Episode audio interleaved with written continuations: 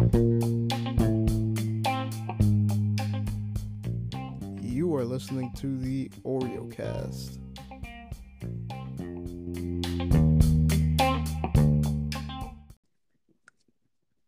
Hey, what's up, guys? This is the Oreo Cast, episode three, uh, with myself, Marino, and my boy Trevor. Uh, we took about a month off between recordings due to some outside circumstances, and uh, we're uh, back in the building. We're here, we're live, we're ready to go, and um, it's good to be back. And the timing couldn't be better. Uh, the NFL season starting, and so we're uh, we got a lot of news to cover. Uh, obviously, we're not going to get everything in once, so uh, we're going to basically cover about the two most notable things that have come out pertaining to the Miami Dolphins and the Cleveland Browns. And if you know what that is, we'll get into it. Um, in terms of anything outside of that, there's really not not much out right now that I know of. Um, everything's been kind of like smooth, you know, not much going on. Usual stuff, injuries, guys fighting for roster spots, things like that. Uh, I've been watching some preseason games. I don't think uh, Trevor here's been watching anything. Um, so it's you know it's it's standard stuff. I mean, it's not, not regular season stuff. We're waiting for that. It's coming about two weeks from now. So two two three weeks from now. So, but uh, anyway, other than that, let's uh just get right into it. Uh, first, we're gonna talk about what's going on down in Miami, not too far from me with the Dolphins. Uh, recently, the Dolphins were hit with some fines and some suspensions. Uh, the Miami Dolphins were hit with a $1.5 million fine. Stephen Ross, the owner, and Bruce Beal, the vice chair of the Dolphins, were suspended. And um, they also lost, more importantly, they lost a first rounder, a third rounder, uh, so that's that's a that's a lot to lose, um, especially in future picks, uh, things like that. So, um, you know, it, it's pretty crazy to think about it. And really, what it stemmed from was uh, shortly after last season when Brian Flores was unceremoniously fired, which you know, me and him, me and Trevor have been talking about it that it was kind of out of out of left field I knew the guy wasn't, you know, the team wasn't where it needed to be, but I felt like he had the direction that he was going in, and suddenly he was fired. But uh, when more details came out, we realized what was really going on.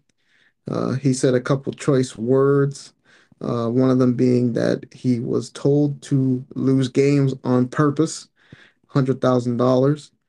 And the biggest thing that more like the NFL wanted to look at was the fact that uh, he was brought into, tried to be lured into a meeting with a player that was employed by another team about potentially coming to the Dolphins. Uh, we later now learned that that was Tom Brady when he was in New Orleans and in Tampa Bay. And then later on, we found out that he was also talking to Sean Payton of the Saint of the New Orleans Saints also. And uh, in that world, we call tampering. So the Dolphins were uh, punished for that. Uh, felt like it was too little of of a uh, of a punishment. I think they should have been more. Um, but uh, I'll jump it over to you, Trevor. What did you think about uh, everything that's transpired? With the Dolphins? Oh, Yeah. well, Mhm. I, I'd I'd rather hear I'd rather hear Flores speak about, you know, after the after the whole situation ended with the fine and the um, forfeiting of the draft picks, the penalties and everything. I I really would love to hear what Flores says about it, but I don't think he did make a statement after the uh, announcement of the penalties. Well, it's a good thing you said that. He did say something. Really, He I didn't uh, he did come out uh, and he said a statement uh, in the article from CNBC uh, where we're sourcing it. I'll read it verbatim. Yeah, Flores read said it. Flores said in a statement that he was thankful that the NFL investigator found my factual allegations against Stephen Ross are true. At the same time, I am disappointed to learn that the investigator minimized Mr. Ross's efforts and pressured to tank games. Mr. Ross will avoid any meaningful consequence. There is nothing more important when it comes to the game of football itself than the integrity of the game. So that was the statement from uh, from Brian Flores about that. And if anything, too, we also have the statement from Ross, which I could find right here. Yes. The independent investigation cleared our organization on any issues related to tanking. With regards to tampering, I strongly disagree with the conclusions and the punishment. However, I will accept the outcome. Well, he's got no choice to accept it. yes. But you notice how he had more joy in not being implicated for the tanking, but more that he accepted going through, obviously, with getting hit with the tampering of speaking with uh, the individuals. So uh, I just think, you know, overall, the situation just got real messy there. Obviously, Stephen Ross has had a history of uh, of acts when it comes to him and, you know, just meddling as an owner. Um, it's been like that way since he bought the franchise back way, way back in 2008. Um, so it's just it just hasn't been a good good thing. Obviously, I vividly remember when the bullying scandal happened a few Oh years yeah. back. Remember that? Yep. It hmm was the uh, what Richie Incognito. Reggie Incognito. Uh, I don't remember the other player's name who he was bullying, but I remember the player then ending up, you know, I think threatening a, an airport. The guy mentally just, w- you know, was broken. So it's just, it was just crazy. I mean, it's been like this under his leadership. Obviously, we also went through one year of uh, Jay Cutler in His name his was last Jonathan Mart Jonathan Martin. Jonathan Martin, yeah. Yeah. Um, and also we went through one year of uh, Jay Cutler, which that was a, a mess on its own. So, He was um, totally on his way out of the mm, NFL. hmm And now he's uh, enjoying reality TV shows. So, Good for him. um, but yeah, I mean, at the end of the day, it's it's it's been unreal, and this is just another chapter in the uh, Stephen Ross tenure. Um, this is honestly terrible. You know, it makes me question every year as a Dolphins fan if I want to continue being a fan of this team when I put my hope in every year, and suddenly it's like they just punch me in the dick and say, "Do you like it?" And it's gonna keep coming. And it's like, oh man, I don't know. I mean, you know this. I've I've taken to uh uh the the Philadelphia Eagles as like my second team, you know, and and and sometimes I've even leaned heavily on that because I just I just can't stomach sometimes to watch a Dolphins game. Now, obviously, this year might be different because they obviously have a new coach, paid a lot of money for Tyreek Hill, um, I think they obviously overpaid him. overpaid him. but we'll see about that. We'll go from there. And obviously, the most important thing was that they brought in offensive linemen, uh, which is something we've had issues with. I mean, probably since Dan Marino retired. Can, can we just go back to the topic of Dolphins owner Stephen Ross suspended? Because we just went off, and I really think about the penalties that he had was like the bare minimum. Yeah. I mean, you're talking about you're talking about a billionaire who gets fined 1.5 million. That's like pocket change to him. oh, it's full pocket change for a guy like that. Um, I think the yeah, biggest the biggest loss for them was the first round pick for next year's draft. yeah, That was the biggest loss. yeah, it's a big loss. They lost a draft pick, so if you know, if God forbid they have a bad season, they don't have that pick. They would Well, have to either doesn't have even to matter what kind of season they have they would it's have to tr gone.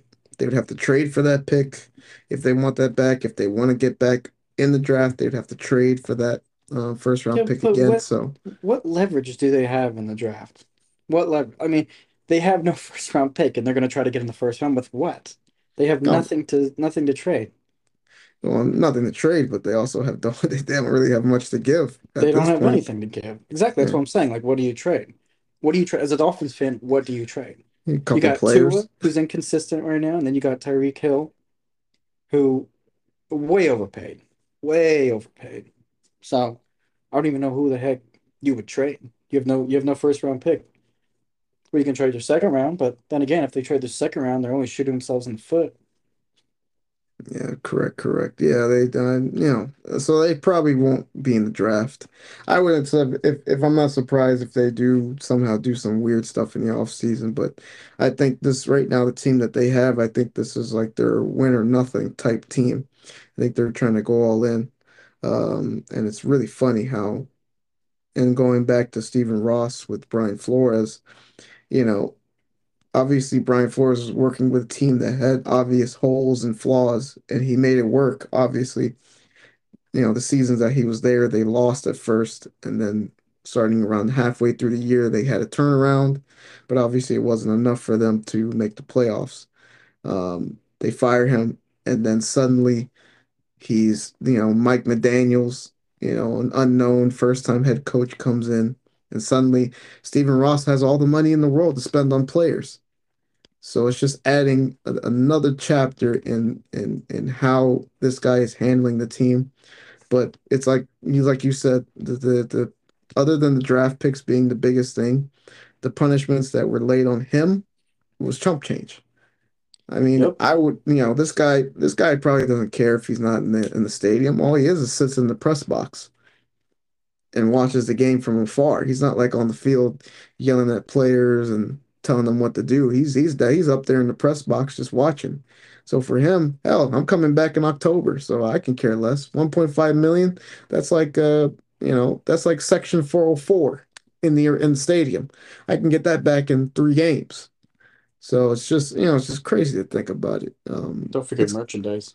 merchandise. You know, you can get that all back. Because trust me, I'm on Twitter. I see these Dolphins, these uh Dolphin weirdo fans. You know, man, they'll they'll follow them no matter what. You know, they could be throwing a pile of shit in their face. Sorry for my language, but they'll be throw crap in their face and they'll be like, "Ooh, give me more." I'd love to see it. I'm But not there's that. nothing to give. I don't understand. The Dolphins have been mediocre at best for the past, what, two decades? Yeah, I mean, look, they only won they won the division in one one year out of what, two two decades maybe? That was what, think oh 08? That was when Brady went down with the ACL injury. I think they did win the division too at some point. I think in like '01. Was it oh 01? 2000, 2001, but that was pretty much the last time. But But yeah, I'm oh just 08's saying been the last almost two time. decades. Like I'm saying that's why almost two decades. You got Yeah, you got no accomplishments in almost two two decades. Like what does that tell you as a franchise? They're yeah, not they're not dedicated to win. yeah. They don't not, they don't not, try every year. yeah, they're not into it. So, No, they're not. um, you know, he got his fancy little, you know, he got the stadium that, you know, he did his little upgrades on and, and then, you know, he paid out of pocket. So that just tells me alone that he won't be going anywhere anytime soon. Um, now another note on top of that is due to it, because we were just talking about Ross. Also, his um, vice chairman, uh, Mr. Beal, he was also uh, punished for it because he was the one that was speaking with um, Sean Payton's uh, agent, Mr. Bruce Beal. That's the man that we're speaking of. He was fined $500,000 and he got suspended the entire season. So he can't be there until basically he can't be involved with the Dolphins until 2023. Um, Wow. and this actually is of note because uh, it came out that uh, he was actually going to be Stephen Ross's successor. So Stephen Ross was actually going to, in the case of his death or he wanted to sell the team, Mr. Beal was going to be his is basically his next man up, you know, in case he he's gone. And with this now, um, obviously the NFL owners would have to approve that he would take over, and obviously after this, it ain't gonna happen. Yeah, it ain't happening. So now Mr. Ross is now going to put his daughter as the new uh, person to take over when he's done. Um, so that's just something of note in that. Hopefully, maybe she'll either take control and then sell the team right after to somebody who will actually put this team in the right direction and go from there. But uh, But you know what's my fair? mhm, If I was a Dolphins fan and the owner stated that he's going to have his daughter be the next owner, even if it was his son, my fear would be if I was a Dolphins fan, you have how many was it 2008 he got the team, yeah, right? So since 2008, they've probably won one like a division title and maybe that's it. So she's going to learn from his experience and his experience is quite frankly crap. So she's going to be like, well, if he ran it this way, I'm going to run it like that too. Well, I mean, look at, I mean, look, you already know that in Dallas, you already know that, was it Stephen Jones? Stephen Jones is going to take over when his um, father either passes it down or, you know, gets to that point of age where he passes away. But it's the same situation as that. Look at the the Cowboys. Literally, Jerry Jones runs the entire franchise. Nothing goes past him. yeah. So it, it's the to me, to me, honestly, the Cowboys and the Dolphins are in the same position, but the Cowboys have had more success than the Dolphins have. But they have the same amount of championships to show for it Yeah, since I mean, yeah, it's true. since They, 1995, aka zero. Super Bowl appearances, zero. my God. I mean, at least my Eagles won a Super Bowl. It's so Yeah, funny to still say, you know, it's so funny to still say that because every time I say that, I just get like chills because it's like, oh man, that actually happened. I witnessed it. It's pretty cool because like they failed. What they went to the they won what three three years or four years in a row, I believe. I can't remember off the top of my head. Like in the two thousand, the two thousand what one two no two thousand two three four or something like that. And then um had Super Bowl made appearance, they made it one time, and then they lost against the Patriots by three points. and they got their revenge. You Yep, know, was it yep, about was it 13 years later? Give or take. I don't know, so Brad. It, it to me, I know I just went off topic, but to me, the Dolphins are in the same position as the Cowboys in yes, terms of ownership. dysfunction, owner meddling. You It's know, it's just they control. Like, if yeah. you're an owner, honestly, if you're an owner, or if I was an owner, I wouldn't be all over everybody's ass. I would. That's why you have people below you that you hire that take control over that. And if there's a situation where you have to step in, then step in. But you know, overstepping your boundaries, that's a problem. And I that's why I think Jerry Jones and Stephen Ross are a, a big issue here. So, floor is yours. I mean, you're right on the money with it. Obviously, anytime you see dysfunction in an organization, anytime you see issues in an organization, it always starts from the top. Right. And when it comes to, let's say, hell, we can even, obviously, we will talk more about the Browns, but even with the Browns, the owner, Jimmy Haslam. I mean, how many years has the Browns been in the in the pits? Oh, for God, for so long. I mean, since they came back to to Cleveland, I don't even call them the real Browns. They're like the secondary Browns. The real Yeah. Browns are in are in you know Baltimore, won two championships. So you know, it's just all about ownership. You know, who who who. I mean, we have. I mean, you can. I can pull up a page and I can show bad owners in NFL history, and there's just a laundry list of them. Either it's the case of being too cheap, being too controlling, not knowing what they're doing things like that. But obviously, this is our modern day. I mean, we even had with Dolphins, we even had there was even possible talks of Dolphins getting moved out of you know moved out of the state, possibly getting moved to Vegas. Obviously, Vegas. That would be Um, terrible. You know, obviously Raiders became the Vegas. It's funny because Ross was the only one that voted against the Raiders going to Vegas. It's because he wanted to move there. Yes, so um, so he had no choice but to put a roof over the put a semi roof. He didn't put a full roof. He put a semi roof over the Hard Rock, whatever they call it now, and uh, he raked in all the money from it. I think he paid out of his own pocket, which was awesome, which was surprising. I thought he was going to extort Miami out of it, but uh, anyway, I mean, at the end of the day, the guy's what 85 years old. He doesn't have there. he doesn't have many years left, hopefully. and he won't be in and out of the organization very long. So hopefully, then you know when he decides he wants to hang it up, let's say his daughter does take over, hopefully she'll take it and say either she says, "I just want to be the owner. I don't want anything to do with the football operations. Right. Hire somebody that can put it in." Which that's also might be a slippery slope to go on. Well, I hope, Um, dude, I'm telling you, if I was a Dolphins fan, man, I, I hope that when she takes it over, I hope she runs it well. Like really runs it well, not following her her dad's footsteps on how to run an organization because he doesn't know how to. I hope so too. I really do. But obviously, at the end of the day, to be an owner, to be a championship winning owner, you need to be able to spend. And there's not a lot of people, especially owners in the league right now, that are willing to spend money to win championships. Yeah, but look at Kraft, man. Kraft, they, they spent the bare minimum for years, and how many championships did they win? A lot. When you have a generational quarterback that's ready to take pay cuts, that's also another thing. Yeah, thing. But that but doesn't, you know, that about doesn't, coaching? Coaching is a big part of that too. that's true too. Belichick's a great coach. He he is a great coach. When he's not cheating. Yeah, when he's not cheating, exactly. I have to note that because that's the Patriots, Patriot way. Patriots. Patriot way to But when they're not, they're good. So, but yeah, it's like you said, coaching, who you're hiring, do you have the right personnel? And obviously, I'll rest my case and I'll see. As I say every year with the Dolphins, I'll wait and see.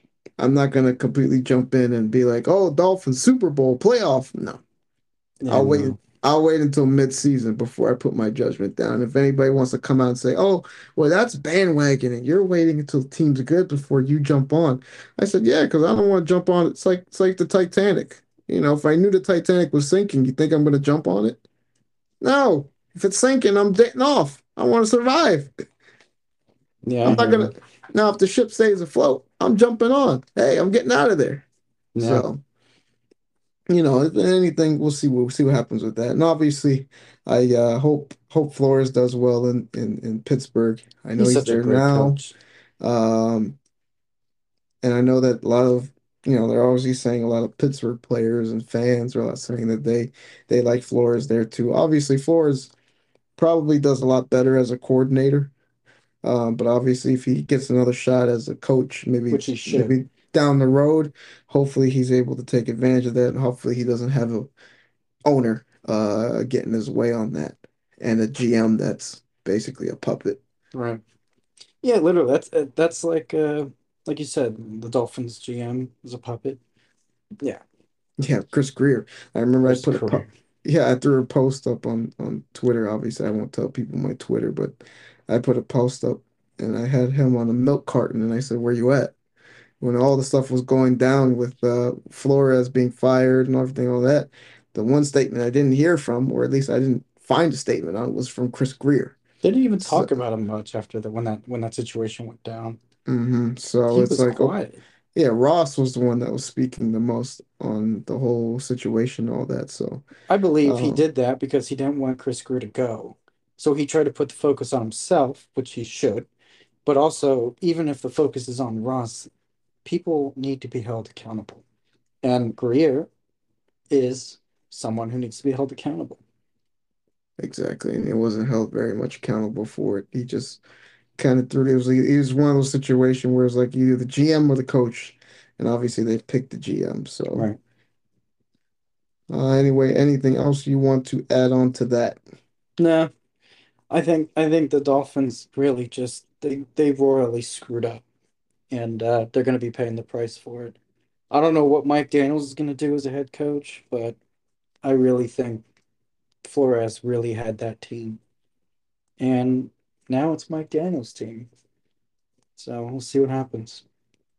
Yeah, Mike Daniels' team. So we'll see what happens. Obviously, I've been listening to this guy's interviews, and he's a uh, uh, very peculiar guy, and I I haven't engaged him yet. Yeah. So uh, I guess we'll see what happens. So I guess we'll jump over because we actually had some more NFL disciplines happening over in Cleveland. Uh, if anyone's not aware of it, um, some news came out obviously in the last uh, few days you may have heard um, Deshaun Watson, uh, quarterback of the Cleveland Browns. He, a couple weeks ago at least, was uh, suspended by the NFL for being involved in the sexual misconduct allegations due to his um, all his massaging sessions that he had while he was a Texan. Um, about 30 women, I think 30, 30 to 34 women, uh, all made claims against him. And uh, obviously, throughout the whole proceeding events, it led to him being suspended by six games with the um, individual uh, prosecutor who was a joint prosecutor between the NFL and the NFLPA. Obviously, within two days, the NFL didn't like that judgment because they wanted him suspended for a full year. Goodell hires a his own guy, and then they got to the conclusion about a few days ago. Deshaun Watson suspended 11 games, fined $5 million. Uh, and we got we're at this point now. Uh, wanted to get your opinion first on the ruling and uh, want to see what you think. And then I guess we'll have a, a little jaunt through his entire uh, timeline. So, what did you think about the ruling? Was the ruling right? Was it wrong? What do you Well, think? in my opinion, I thought it was wrong. I think they should have had a more strict outcome because, I mean, when you have 22 cases of sexual assault, that's a pretty big deal. I'm not saying all of them are, you know, correct or some of them are accusations are wrong out of 22 people, but out of 20, you know, the 22, there's got to be at least three or four that are actually, you know, it's true, right? You got to believe at least three or four of them. And the fact that he paid most of them off, I mean, what does that tell you? Like, come on, like, wh- what does that tell you? If you're if you're paying off the people that are suing you, I mean, to me, that's just hiding something. But I mean, his, I mean, he's getting fined five million, and I thought the funny thing about this is he's going to undergo mandatory evaluation by behavioral experts. That's going to be funny. So he's going to be called it evaluated. I call it on. sexual I call it sexual remediation. Like, what are they going to do? They're going to say, "Hey, man, you got to keep it in your pants." Like, what? What? What? What do you? What do you do? This guy is. How much was his contract? Two hundred something million, right? Two hundred Yeah, something, and he gets fined five. yeah, Like, five what million is that? dollars. That's like giving a penny. Yeah, that's pretty pretty much uh This, s- th- okay, this is this is what's this is what's the bullshit wrong with the these these athletes. I'm just gonna say like the problem is is that and not just the athletes, you know, management, corporation, whatever, is that what really aggravates me is that it just shows you money talks, right? Because the think about it. If anyone any one of us at least one accusation, our life would be forever ruined. Straight up, especially if you're a man. But the fact of the matter is, is that since money talks, he's only getting 11 games. I mean, come on. It, it, it's like it's like a, if you go to work and you sexually assault your coworker who's helping you, and you get away with 11, like you get away with 11 months of, you know, you're suspended 11 months, but you get to come back. You got a brand new awesome contract. You're pretty much the highest paid player. So it's like he's coming back with like a with a with a bigger promotion. In reality, look at Ray Rice. Remember in that situation? you know, the video of him hitting his wife in the Yeah. elevator. Yeah. Yeah. So it, to me, I I think it's complete bullshit. Honestly, I if I was the NFL, I I would have just said, you know what, dude, you, we can't have you in this. You're, you're you make the NFL look bad. Plus, you need to be in jail. So or prison. You, need to be in prison because you're you can't tell me that out of the 22 they were all wrong. It was all false or not. He wasn't guilty out of 22 um, lawsuits. Come on, 22, man. But the one thing that was weird to me is that they each had the same story. The same story of what happened. Yeah, they were massaging him. He started touching himself. Then he tried to touch them. They felt uncomfortable. Yeah, it's just the whole the whole thing was just kind of odd to me. Yeah. Out of 22 people, you're trying to say all of them said he wasn't guilty? Well, Out of 22? get this stat, and this is an article on The Athletic. It uh, highlights all of you know the total history of uh, everything beginning from the start of the allegations, obviously now to the suspensions. There was one excerpt that I found that was honestly one of the craziest things I ever heard. In a 17 month period, Deshaun Watson had 66 massages. That's a lot. And That's a do lot. and if you do the math on that, essentially he had pretty much about a massage, one massage a week, which means he was having four massages a month. Now, I don't know about you, unless you're someone who's having terrible body issues or you know you can't function. I haven't heard of anybody going to a masseuse every week. Yeah, I've I've I've I've never heard that either.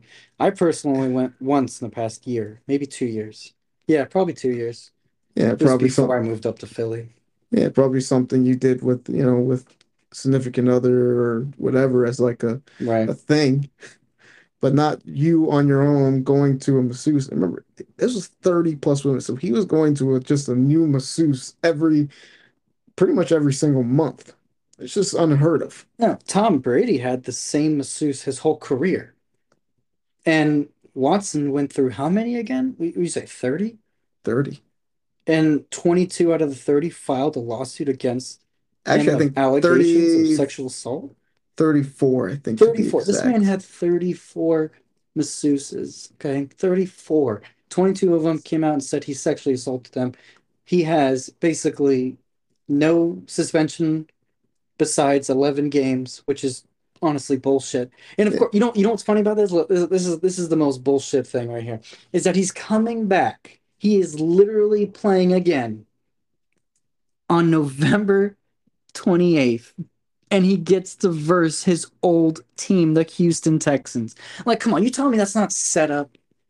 Like, yeah. His come on, man. his last game, I think, was in Houston, and his first game back is in Houston. Right. That's just to me, that's just like the NFL, the NFLPA and the NFL when they when they were talking about you know the actual suspension of what they want they literally said okay well we don't we don't mind you suspending him for a year but you know it'd be really good to make some money when he comes back right? So let's just let's just make the real good money on his ar- arrival in Houston where he last played. Like come on that's just to me that's just like setup right? That's just ridiculous to me so. I don't know I'm pretty pissed off about the Watson thing. I I think he should never even play anymore. I think he should be ashamed of himself. But the problem is, is that he wasn't guilty. So I can't really dig him. But at the same time, you're telling me 22 women were were falsely accusing him, and he paid Yeah, off most of them. yeah, But like, what what doesn't make sense to me? Oh, he's not guilty, really? You're telling me he's not guilty? I don't believe that. I honestly believe out of the 22, at least three or four of them were actually true. At least. yeah. He was But um he was acquitted by a grand jury, so he didn't never faced any criminal charges. he could have paid off the fucking jury, man. Man's Yeah, got so much money. You think um, you think, hey man, I'll give you thirty thousand dollars if you if you say uh, I wasn't guilty. yeah, two hundred thirty million dollars guaranteed. But I thirty grand is like a dollar to yeah, and I think he only loses to about six hundred thousand in game checks Right. because Because the he Browns knew only he only signed a he only is guaranteed he's uh guaranteed his million this year. his first his first year not even guaranteed his first year in game checks was only one million dollars. Right, because the Browns knew that he probably wasn't going to be available most of the season. So even and you know Watson agreed to that because he knows, yeah, they're gonna you know suspend me, whatever, whatever. I don't care. You can suspend me all you want. And then here we go, eleven games, and then he comes back. you know, to face the Texans, which is bullshit because they set that up perfectly. But dude, I'm telling you, it, it it's so rigged, man. The whole thing is just odd. It's pretty much an indication after this that um the NFL uh does not care about women violence or sexual violence against women. It's They pretty don't. obvious on that. Look, look, look what the the Washington Commanders owner, Dan Snyder, with, with the cheerleaders. Look at that. All he got was a fine. Yeah, like, come on, man. Like, really, really, you it, it just it really shows you, like you said, they just they don't care about women. And then, you know, now they're being like, well, you know, this is going to be the first lady who gets a coaching position. What are you trying to make it up or something? You're trying to make up for all the bad shit that happened over the past of these these women that are basically going to be traumatized for the rest of their life. And you're deciding, well, we hired a female coach, so this is good. Yeah, that's that's not enough. You clearly your your past actions totally dignify what you are now. You just look over the shoulder, slap on the wrist, and just continue making your money. But yeah, we hired a female coach. Shut the fuck up. It, it's it's it's ridiculous to me, man. I I mean, the whole thing is odd. Yeah, I mean, look at um other players that have gotten similar to harsher um suspensions. I mean, we just had recently Calvin Ridley of the Atlanta Falcons. He got suspended an entire season for, you know, doing a FanDuel bet on a game. Yes. Uh. Josh Gordon. I mean, he's had his issues in the past, and he got, you know, he's been in and out of the league because of uh, marijuana, which, to be honest with you, shouldn't even be an offense that has you basically kicked out of the league anymore. I mean, it's pretty obvious there's medical reasons behind weed, and he's just been punished and punished over and over and over again. Um, but obviously, with female accusations, it's just it happened. They say we're sorry. Let's move on. We need them on the field. But wait, let's hire a female coach, and that'll make up for what happened. Oh, it's bullshit. They don't they don't value women. They don't care. Like the NBA does a better job with that. And there's some good female coaches out there, man. There's some good women that are great at coaching. And yet the NFL hires like what, two, maybe three. Oh, remember remember the the uh the referee that got hired by the NFL and she became like a full-time referee and she was glorified. So they should they should have allowed women to be referees and even coaches a long time ago. But they didn't because apparently society has that men only know about football. Nah, where I where I am, I tell you, some of the smartest people of knowledge of football are women. yeah, yeah, They they they know there's more shit than me sometimes. I'm like, damn, that how did I not know that? because I'll guess tell you, what? Her They kudos for that. any because guess what? Anybody can watch tape. Anybody can can can look at footage. Anybody could be on the field.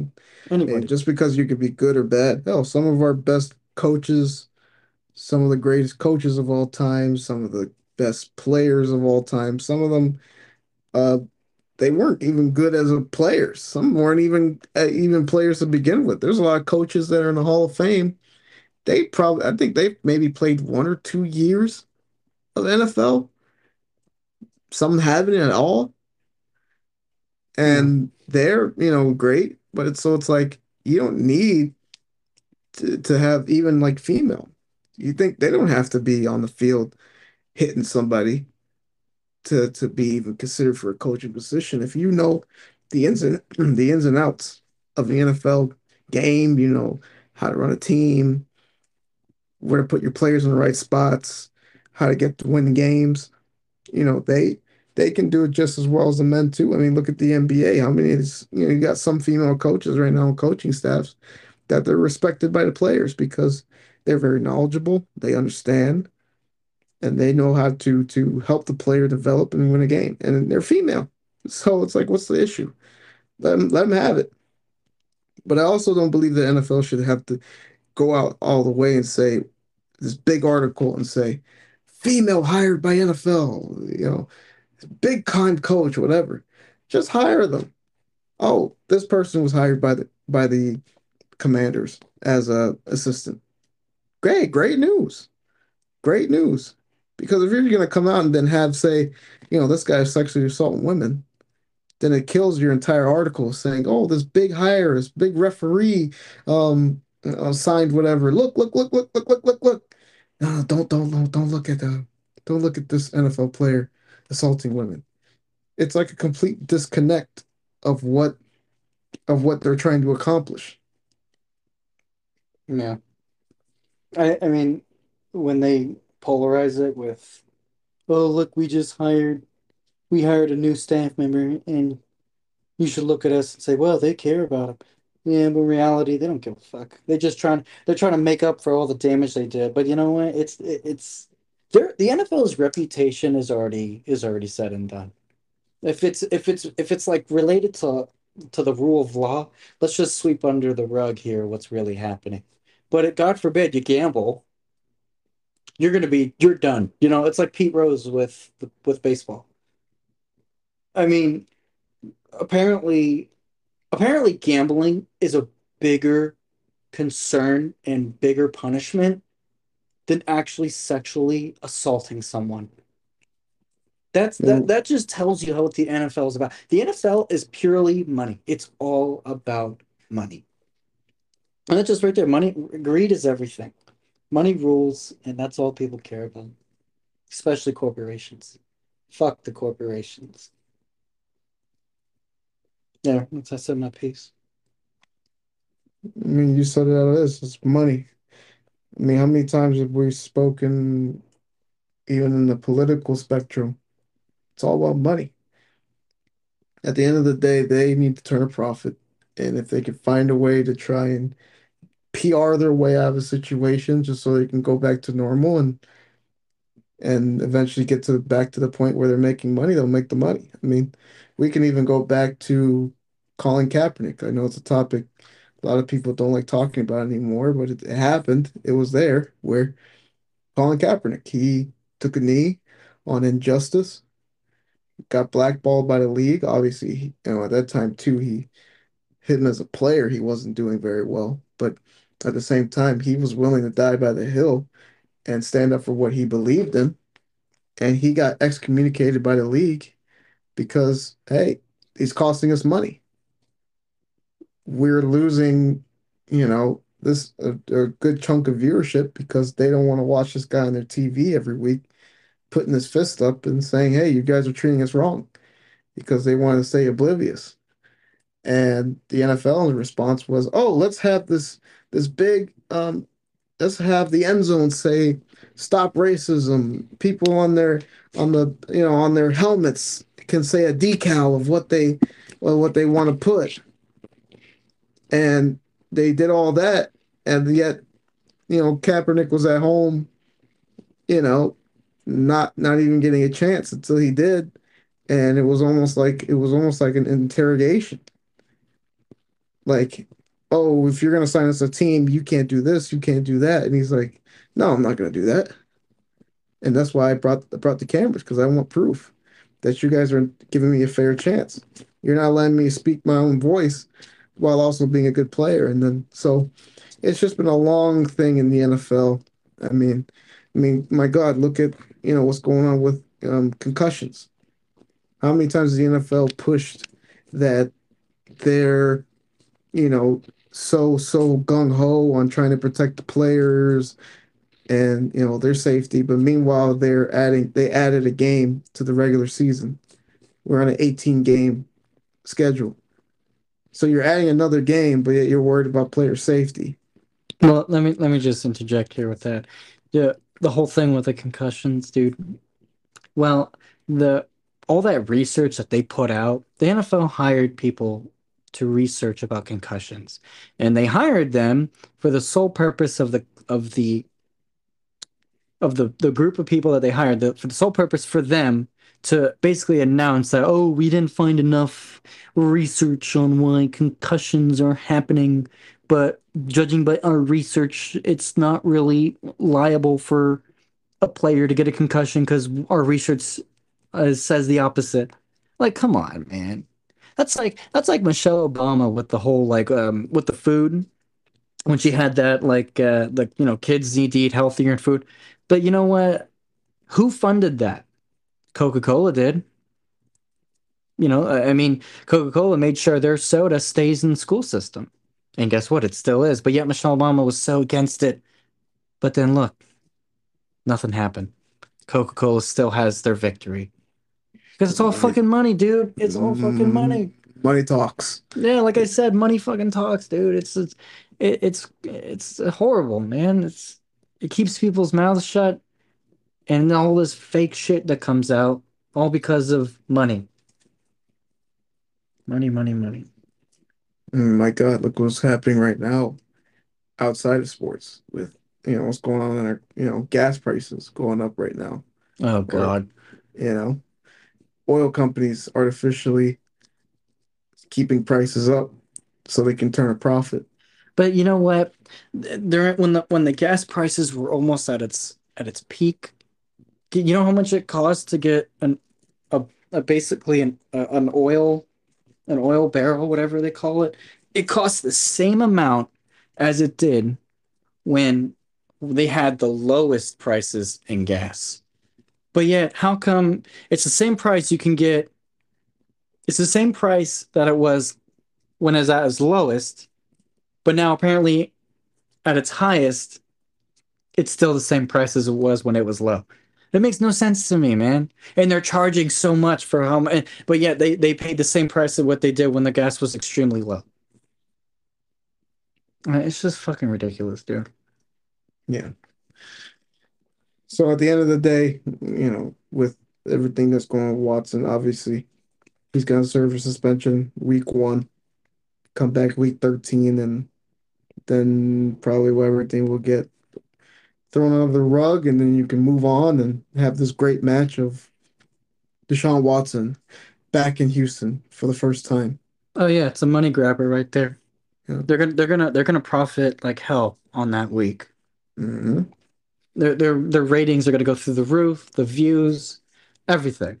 Because Deshaun Watson is back versus his home team. Okay. He should never even be playing right now. He should be done. He should be should be gone from the NFL. But no, the NFL makes too much money. We gotta keep him. I'll tell you what, if if any any kind of situation happened to you with your own job, like let's say let's say you got into a fight or something at, at outside of work, right? You got into a fight, and next you know you're getting sued for assault. You'd be you'd be kicked. You're, they would fire you. They would fire you. Yeah, on the spot.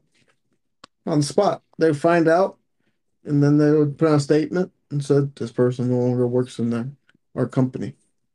Right, because you got arrested and you're going to have criminal charges against you, and they don't want that associated with their corporation, their integrity. But look, the NFL, though, the NFL, it's okay, man. You could do whatever you want. Look at um Aaron Hernandez. I mean, same thing. Yeah, he killed his buddy and played the next week. Yeah. It's all about fucking money, dude. Everything's about money. It's all about money, all about money. But, you know, at the end of the day, we haven't heard the end of this. I think uh, at the end of the day, more it probably will come out. Obviously, people think that this is the end. This ain't the end. I mean, come on, how many other players and have we heard of issues like same thing like Watson, sexual misconduct, violence, they're still around. So this is this is gonna have no end in sight. But at the end of the day, NFL is gonna do whatever they can to try and make sure that money stays in their pocket. So they're not gonna put the effort in to Right. punish a guy. So Man, at the end, at the end of the day, money talks. Is there anything else you want to jump in on that? No. Okay, so uh let's actually now our last thing of the day, or at least of the episode. Um, you had sent me a little bit on a lighter note. You sent me a text message, I would say about earlier today. Um, there was something that circulated. This was, I think, about a few weeks ago, actually, that popped up. Somebody had made a graphic on Twitter.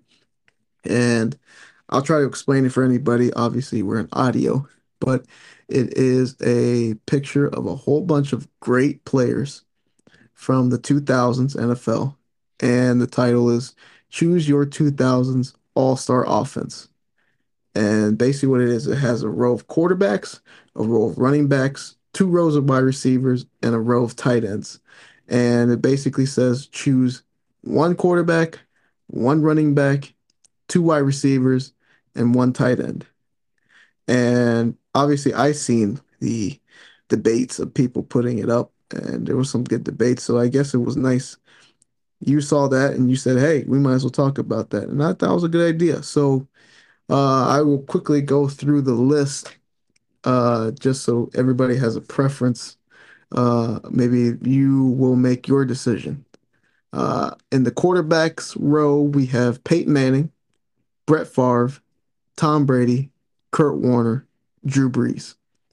In the first running back column, you have LaDainian Tomlinson, Edgerrin James, Marshall Faulk, Shaun Alexander, Adrian Peterson. Your row of wide receivers, first one, Randy Moss, Terrell Owens, Reggie Wayne, Isaac Bruce, Larry Fitzgerald. And your second row, Torry Holt, Marvin Harrison, Chad Johnson, Steve Smith, Hines Ward, and then your tight ends, Tony Gonzalez, Antonio Gates, Jason Witten, Dallas Clark, and Jeremy Shockey. So that's your comprehensive list of all your players of this 2000 list. Uh, I guess you I let you jump in and say what your list is because obviously earlier today I made a goof and I pretty much said one of the players Yeah, on my list because I'm an idiot. So I'll let you jump on the floor first and right, say well- who is your pick for your offense. Just say uh, the first one, the quarterback, and then we'll debate yours and versus my pick, and then we'll move on from that. But if I had to pick one quarterback from the 2000s, um, it'd be Peyton Manning. Um, there's no question. I just think Peyton Manning was one of the best quarterbacks I've ever watched. And no matter what, every regular season he he busted his butt and make it to the playoffs almost every single year. And his stats are great, and he he is one field general that I can really stand behind. But I will before before I move on from that, I don't like how it says on this graphic anyway. It says all-star offense. Where's the lineman? Where's the offensive lineman? How do you have how do you have quarterbacks, running backs, wide receivers, tight end, but it won't be an all-star offense if they don't have good linemen. So I'm just gonna point that out. That's all I'm because say. because linemen are the most forgotten position in sports until years later after they retire and people realize that they were very good at what they did. Yeah. But anyway, my pick for quarterback is Peyton Manning out of the uh, five. Okay. What's yours? I'm not gonna like this. Obviously, as a Dolphins guy, Oh, here we go. Tom Brady. I have to pick him.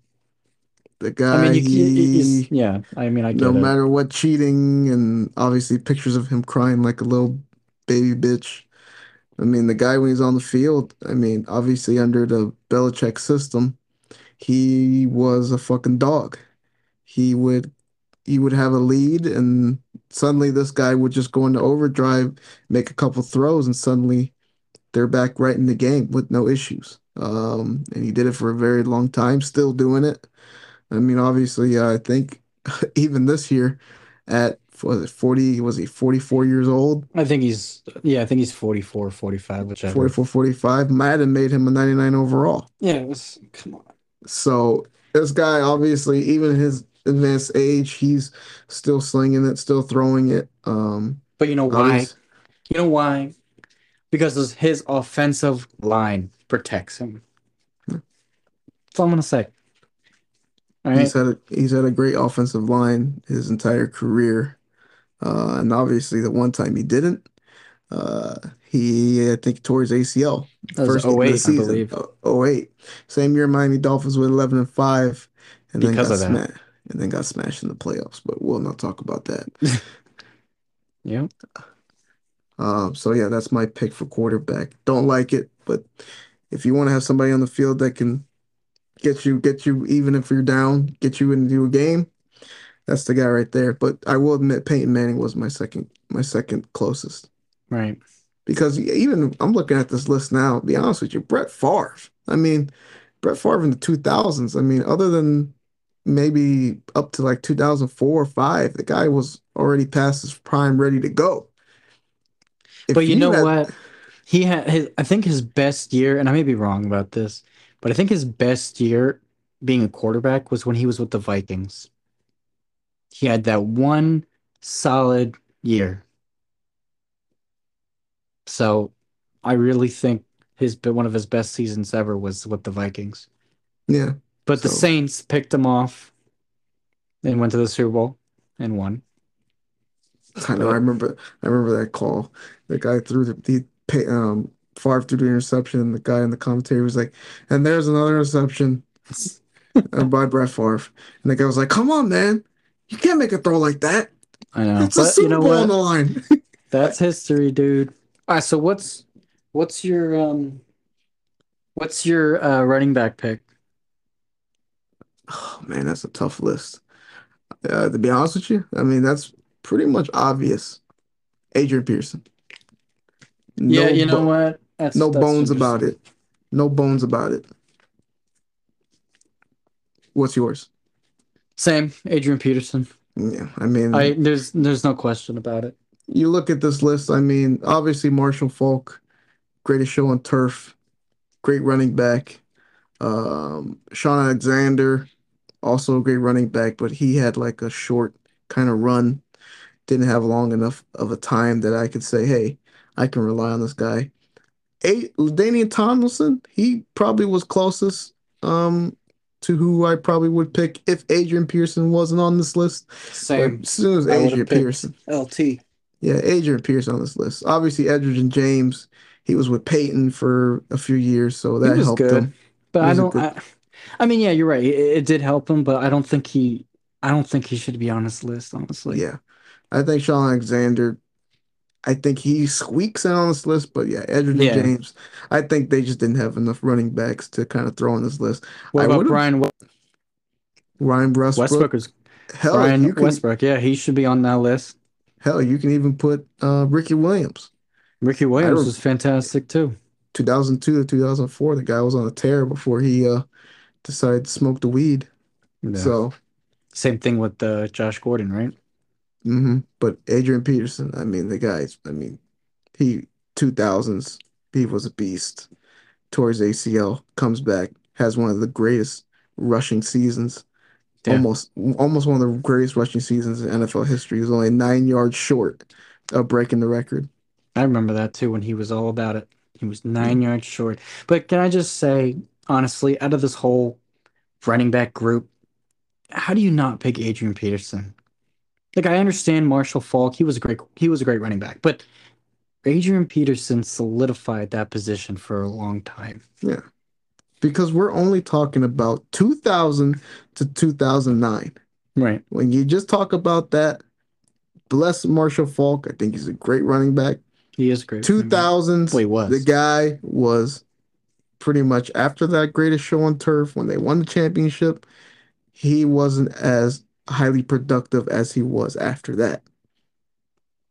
Yeah. The, the LaDainian Tomlinson, very productive. I mean, the guy damn near carried the Chargers for years. Yeah, he did. He really did. Shaun Alexander, another guy. I think he was there too, carried the Seahawks when they were in their bad years. Edgerrin James, obviously he had Peyton Manning. Peyton Manning, that's that's the guy. I mean, I think any Uh, running back, any running back could have been with Peyton Manning, and they probably either A, they probably wouldn't have seen a lot of touches because the guy threw like 40, 50 passes a game. Right. But he was also a very good running back. Uh, Adrian Peterson, I mean, look at the look at the, uh, the when he came in, look at the quarterbacks they had. I don't think they had a quarterback. I think Daunte Culpepper was already on his way out. Yeah, he was. They had a bunch of nobodies.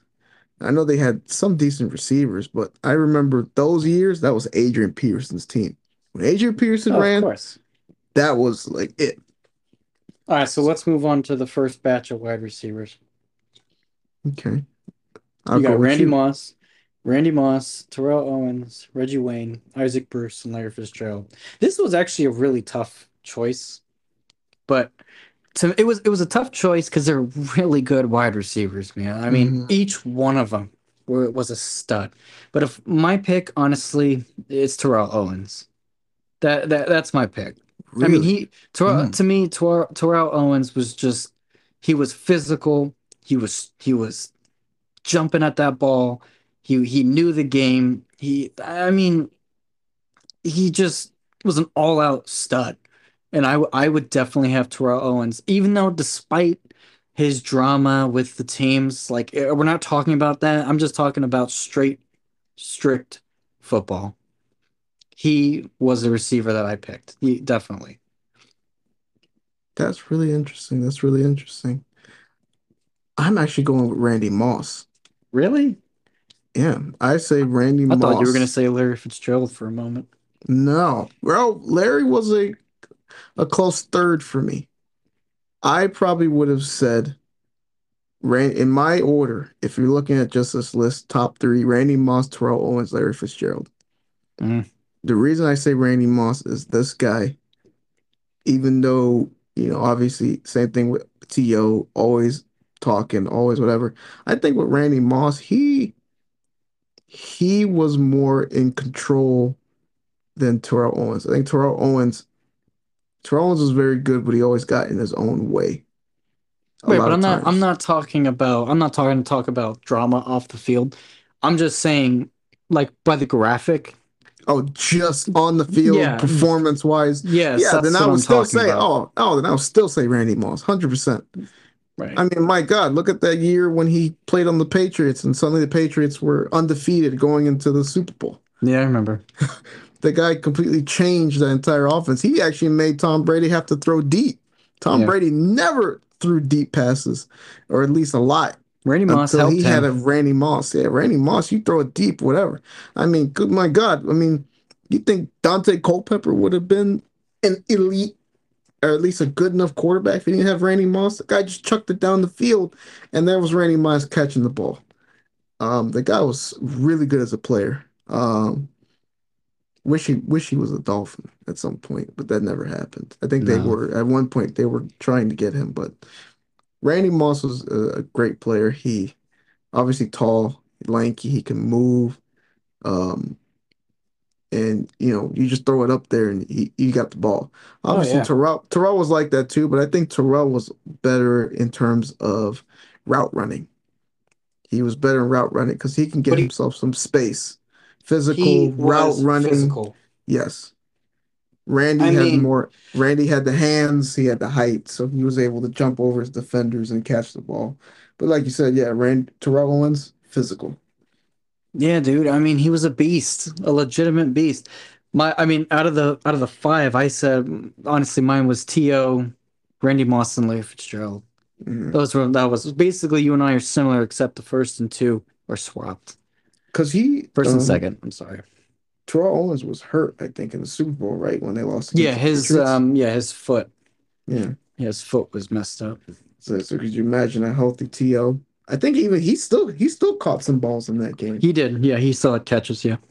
Mhm. So All right, so let's move on to the second batch of wide receivers. You you take the lead on this one. This one's a little bit more muddled. I think if it was just the first row, I can honestly tell you my two receivers in that row. I know, right? this one's a little bit more more open because these ones are less flashy guys. These are the type of dudes that, you know, once they catch the ball, they kind of make their own. They're like the, they're like those YAC guys. You ever heard of YAC yards Yeah. after catch? Yeah, Those guys where they catch it and then they're they make their own plays. I think that's why they put that there. hmm In this list, and you're gonna probably gonna be a little shocked with me. Man, I'd probably go with Hines Ward. Really, Hines Ward. Why? Hines Ward, he was an all-around player. He's another guy that was at points physical. Because I know he loved blocking. He was a blocking receiver. He was a guy that even if he didn't get the ball, he was very physical with whoever was blocking. He didn't mind laying a hit on a guy. And when he caught that ball, good luck trying to get him down sometimes because he can he he'll try to shed Yeah, he off was he was a physical guy. Yeah, he Very phys very physical guy. I mean, I know you're not a obviously you you're not a big Steelers guy. Um, but you know, if you talk about a Pittsburgh Steeler, Hines Ward is a Pittsburgh Steeler. I mean, a guy that even though he was on the defensive, which is what Pittsburgh's always famous for, he was like the, the, the dude on that team. I mean, you had that guy on that line as a corner, I'd probably be afraid to line up with him because he'd probably hit you in the mouth. Well, of course. And so that you know, that's kind of my pick out of all this. Obviously, Chad Johnson. I mean, the guy, another guy like T.O., physical guy, throw it up there, he'll catch it. Uh, Steve Smith, he's probably like my third. That's a guy where you're not expecting him to get every catch, um, but he's a smaller guy. But you know, he's another guy that's also physical and he'll play to the end. But uh, Hines Ward out of this list, I think he's my favorite to have on my team. hmm What's yours? Hines Ward. Yeah. I mean, like you stated, it's just the fact that he was able to block and catch and get physical. You have three and one. So how do you argue against that? I think honestly, in that five, the group of the five wide receivers, how do you not pick Hines Ward? Like I understand Terry Holt, like I I got that, right? Marvin Harrison, eh. Chad Johnson, eh. Steve Smith, he was my number two, and I think Terry Holt was my third. I don't even consider uh, Chad Johnson in my um, lineup at all. I mean, to me, I think he was just too small, and um, that's just my opinion. But yeah, Hines Ward for sure. Yeah. And not even mentioning, I didn't even mention Marvin and Holt.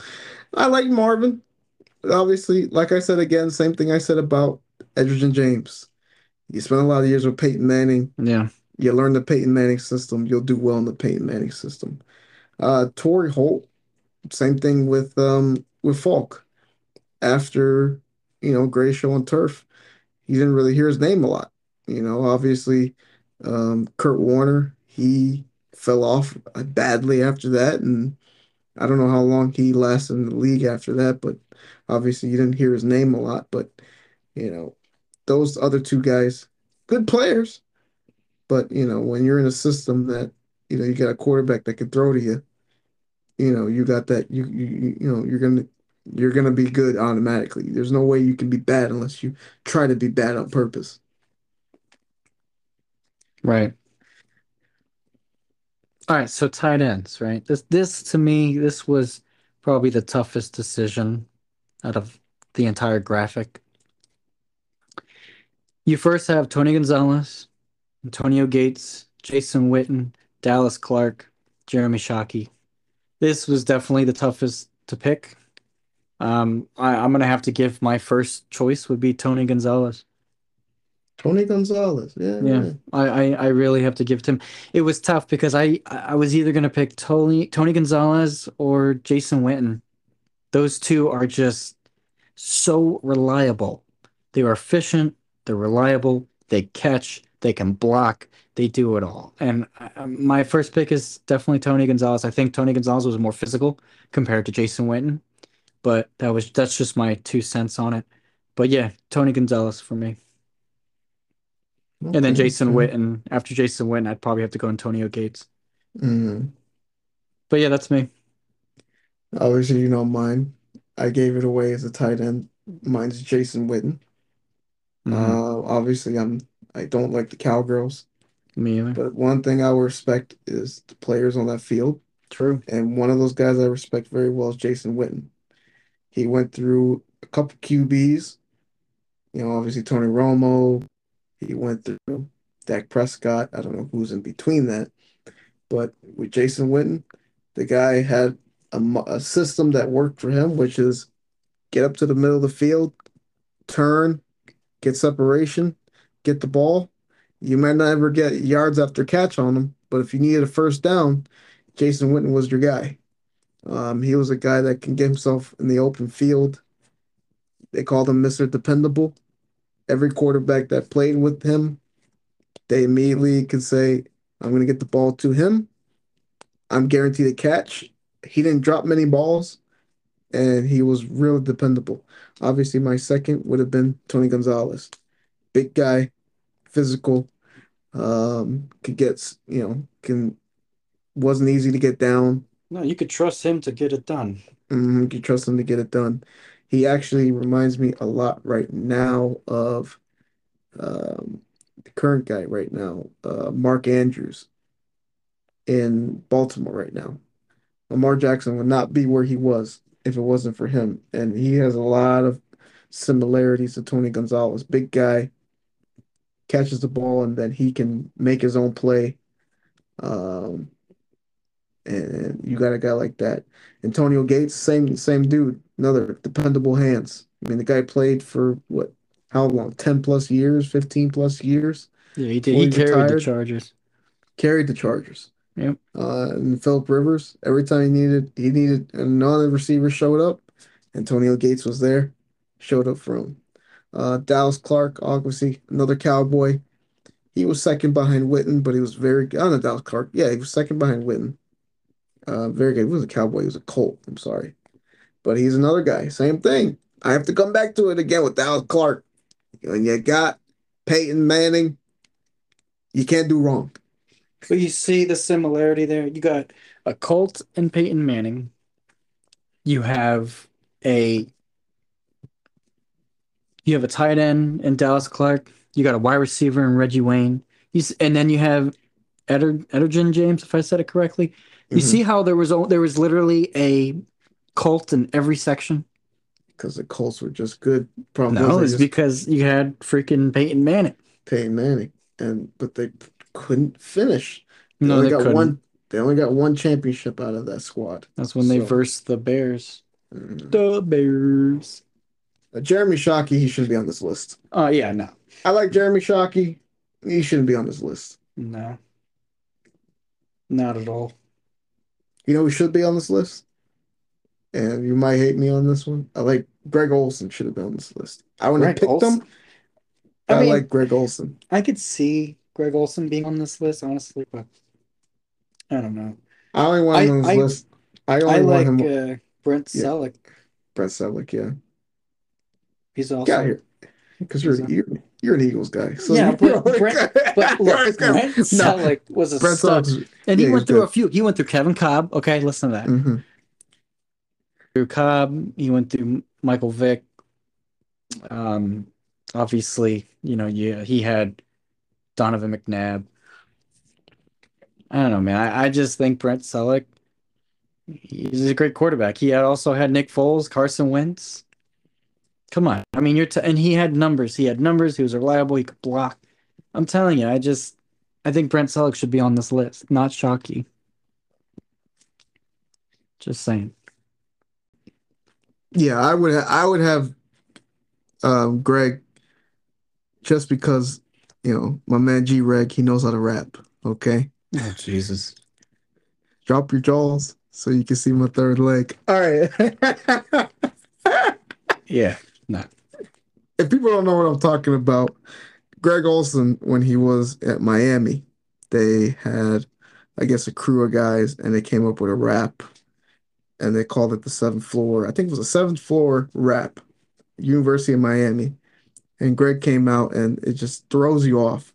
Because I think he had like the best lyrics out of all of them. But I won't get into it because the lyrics are kind of vulgar. But if you ever do, look up University of Miami, seventh floor. I'm telling you guys right now, you will not be disappointed. You know, can I just say Shockey shouldn't be in here again?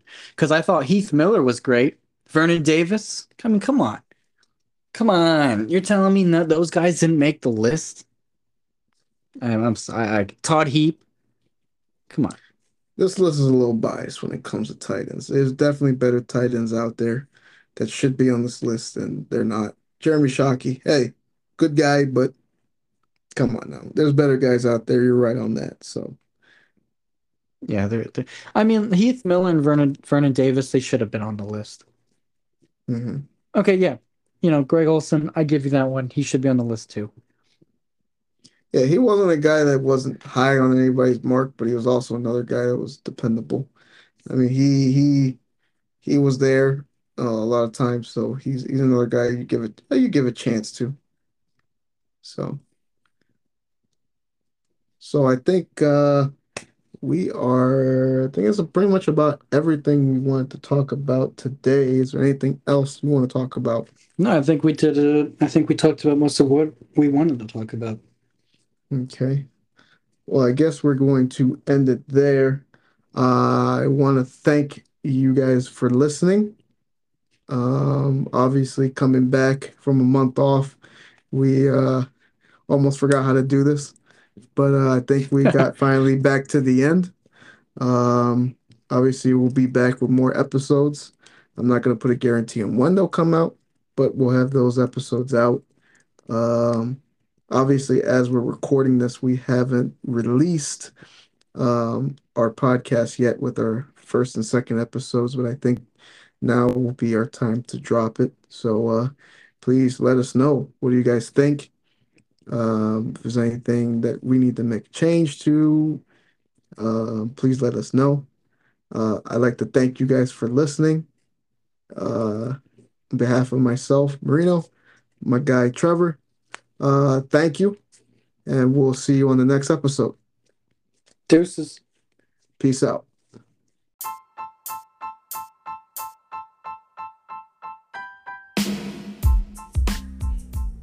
Hey, thank you for listening to the podcast. If you have any topics that you want to talk about or just any questions uh, that we might talk over in the episodes, uh, you can send it to our new email. That is oreopod9395 at gmail.com. That is O R E O P O D 9395 at gmail.com. Thanks for listening. We'll see you on the next one.